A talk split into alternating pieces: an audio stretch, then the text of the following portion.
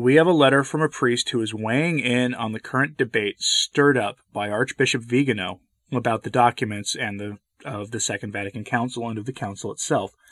In this letter, the priest points out that Benedict XVI seems to have abandoned the hermeneutic of continuity and did so a little over a year ago, and without much fanfare, honestly, and that the politics surrounding the council itself appears to be at least as big of a barrier to resolving the problems of our day as the council itself.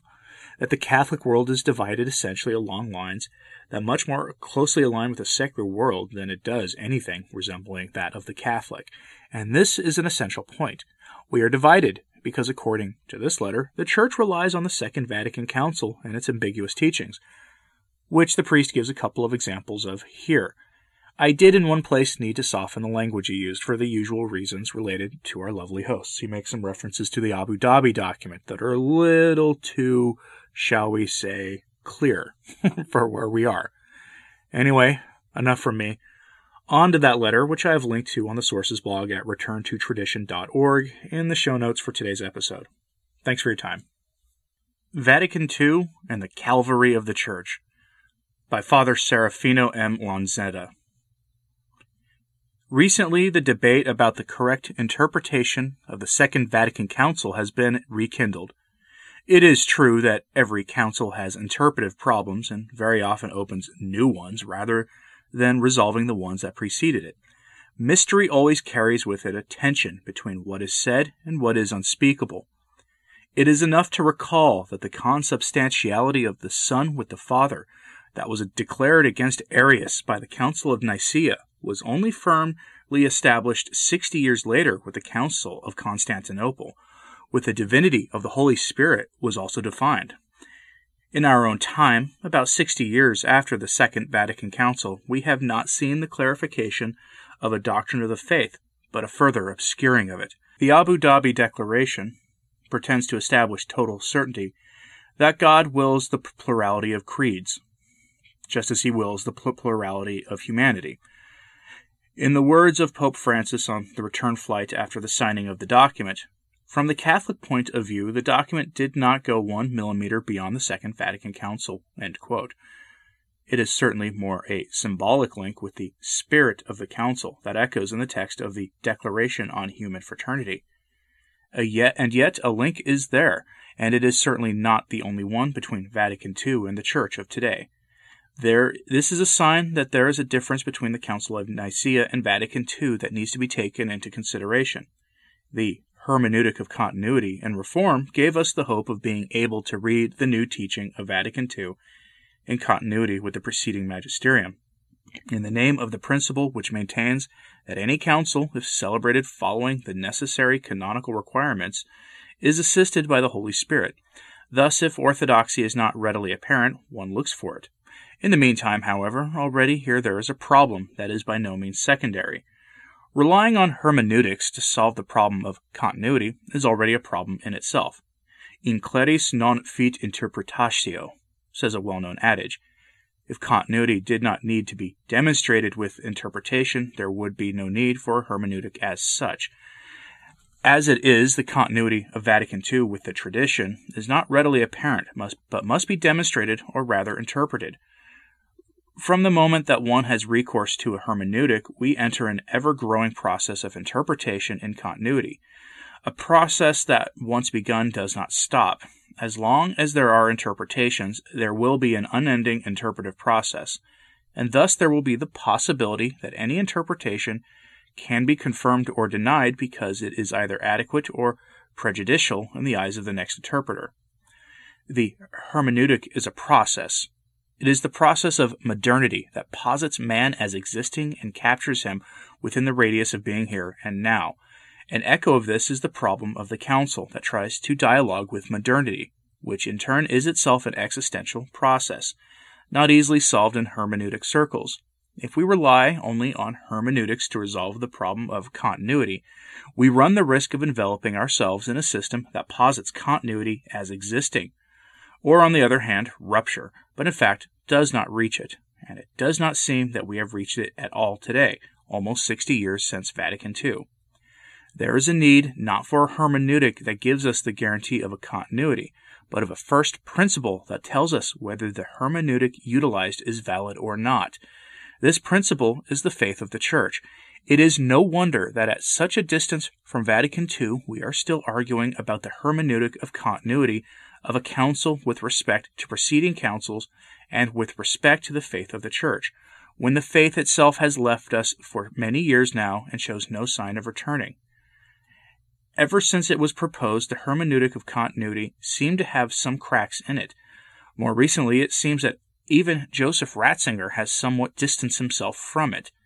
In his notes related to the roots of the current scandals in the Church, published exclusively for Italy in Corriere della Sera on the 11th of April 2019, the Second Vatican Council is repeatedly called into question. With more theological freedom and no longer in an official capacity, Benedict XVI points to a sort of biblicism that originated in Dei Verbum as the main doctrinal root of the moral crisis in the Church. In the struggle engaged in at the Council, an attempt was made to be liberated from the natural foundation of the moral law in order to base morality exclusively on the Bible. The impact uh, of the Constitution on divine revelation which did not want to mention the role of the Traditio Constitutiva, even though Paul VI oversaw its writing, is reflected in the wording of Optatum Totius XVI, the decree on priestly formation, which in fact was later declined out of suspicion that its morality was too quote unquote preconciliar, scornfully identified as manualistic because it was based in the natural law. The negative effects of such repositioning did not delay in making themselves felt and are still under our astonished eyes. In the same notes of Ratzinger, we also read a denunciation of so called conciliarity, which had become the litmus test of what was truly acceptable and able to be proposed, even to the point of leading some bishops to refute the Catholic tradition.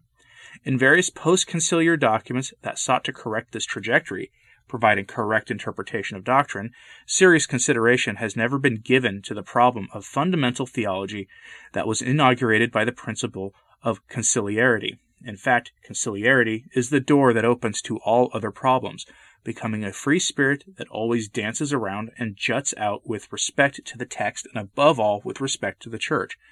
It was spoken of during the 1985 Synod of Bishops, but the discussion never crystallized into a clear statement that refuted it. The hermeneutic problem of Vatican II will never end if we do not face a central and radical point on which depends the clear comprehension of doctrines and their magisterial evolution.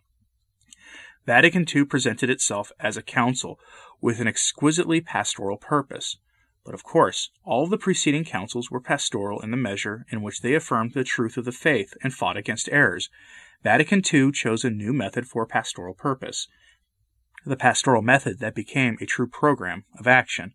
By declaring it several times but never giving a definition of what is meant by pastoral, Vatican II presented itself in a new way with respect to other councils. It is the pastoral council that more than any other council proposed new doctrines, but chose neither to define, define new dogmas nor to reiterate any dogma in a definitive way perhaps the sacramental nature of the episcopate, but on this there was no there was not unanimity. Pastorality foresaw an absence of condemnations and a non-definition of the faith, instead offering a quote unquote new way of teaching it to the present time, a new way that influenced the formation of new doctrines and vice versa. This problem is still felt with all its virulence today when there is a preference for leaving doctrine aside for pastoral motives but this cannot be done without in fact teaching another different doctrine. The pastoral method, and really it was a method, played a role of the First Order in the Council. It directed the conciliar agenda. It established what was to be discussed and directed the, ref- the refor- reformulation of several central schemas because they were said to be unpastoral.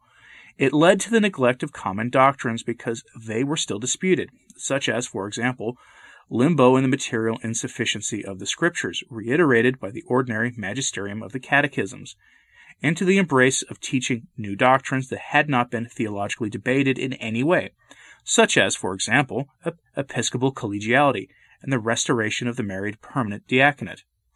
Indeed, the pastoral rose to the rank of a constitution with Gaudium et Spes. We were accustomed to a constitution being such only in relation to faith. A document so shabby that it even made Karl Rahner's hair stand on end, who advised Cardinal Dopfner to declare the imperfection of the text from the very beginning, mainly due to the fact that the created order did not appear to have God for its end, and yet Rahner was the promoter of quote unquote trans- transcendental pastoral care. Thus, the Council posed a problem of interpretation in and of itself, and this did not begin with a false reception after the Council, but right from the discussions in the conciliar aula. Understanding the degree of theological qualification of the conciliar doctrines was not easy even for the Council Fathers themselves, who repeatedly asked for clarification from the Secretariat of the Council quote unquote pastorality then also entered into the drafting of the new schema on the church. For many council fathers, the mystery of the church, in its invisible aspect, was broader than its historical and hierarchical manifestation, its visible aspect, even to the point of maintaining the non coextensiveness of the mystical body of Christ with the Roman Catholic Church. Were there two juxtaposed churches? A quote unquote Church of Christ on one side and the quote unquote Catholic Church on the other.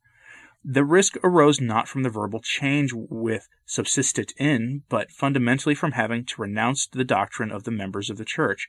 There was a shift from de membris to de populo, in order not to offend Protestants as imperfect members. Today, it seems that more or less everyone belongs to the church. If we were to ask a question, did the Council Fathers maintain that the mystical body of Christ is the Catholic Church? How, how would many people respond?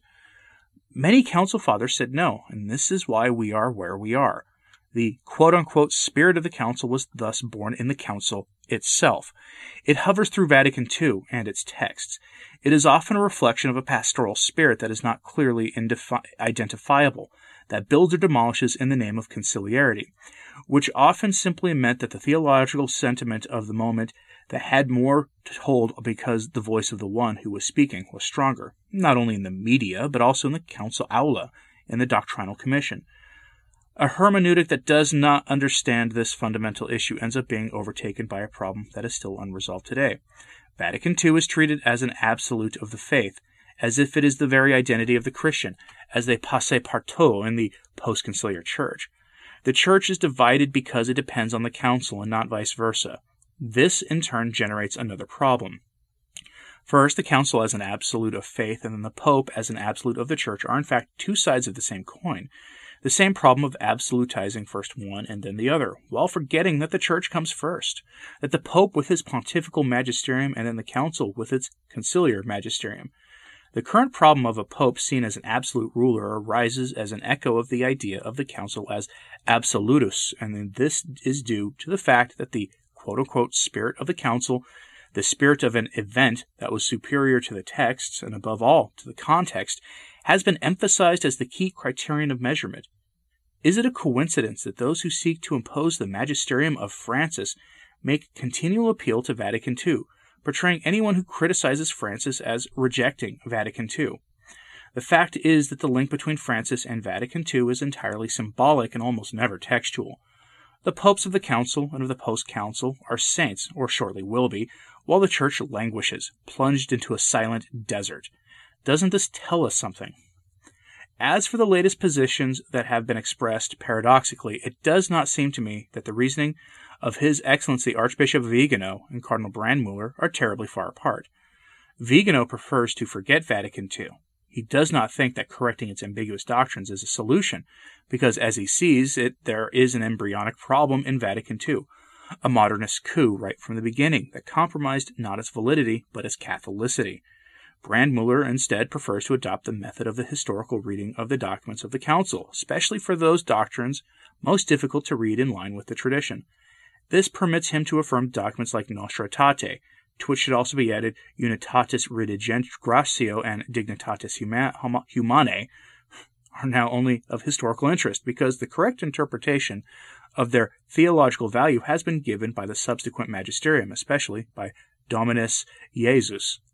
If Vigano prefers to forget the council, and Brandmüller suggests overcoming it by historicizing it without directly striking it, thereby avoiding an ad hoc magisterial correction and without having to abandon the hermeneutic of continuity, it seems that the difference between the two positions is only in their respective modalities. However, it could be argued that it will be difficult in a future Enchiridion of Councils, updated by this recent historical theological discussion to make Vatican II appear only as a council of historical interests by means of a historicizing hermeneutic, such as Brandmüller proposes. And nothing will prevent an Abu Dhabi 2.0 from explicitly referring to Nostra Aetate, ignoring Dominus Iesus once again, or for Amoris Laetitia to invoke Gaudium et Spes while bypassing Humanae Vitae. It sh- should not be forgotten that the Bologna school tried to do something of this nature with the Council of Trent, meaning that it is now only a general council and no longer an ecumenical council, of an inferior rank from a theological point of view. Vatican II certainly is not Trent, but this is only from the theological point of view, not the historical one. We must also be aware of the fact that the historical hermeneutic, which leaves the text in its context and the ideas of its editor, as well as adapted to Vatican II as a pastoral council, fully immersed in its time. The same hermeneutic does not work with the Council of Trent, for example. If in fact we would try to historicize the doctrine and canons on the holy sacrifice of the Mass, we would find ourselves doing the same work as Luther with respect to the doctrinal tradition. And we would favor the work of the Neo Protestants who see the Mass as nothing more than a meal. Between these two positions is that of the Bishop of Kazakhstan, Bishop A.S., which seems more feasible to correct the ambiguous expressions and doctrines present in the conciliar texts that have given occasion to countless errors accumulated over the course of time since the Council, while not ignoring the many virtuous and prophetic teachings, such as the holiness of the laity and the priesthood of all believers. Bishop A.S. calls squaring the circle the effort to see everything in continuity in the name of a right hermeneutic. We should begin with a sincere act of humility, as Archbishop Vigano proposed, recognizing that we have been fooled by the presumption of resolving all the problems in the name of authority, whether in good faith or bad. Authority either rests on truth or it does not stand. It is not a question of repudiating or canceling Vatican II, which remains a council of the Holy Church, but rather of correcting all the distortions, whether in excess or defect. Nor is it a question of declaring victory for the traditionalists, but rather of simply recognizing the truth. When Vatican II is finally freed from all the politics that still surround it, then we will be on a right path. Signed, Padre Serafino Maria Lanzetta.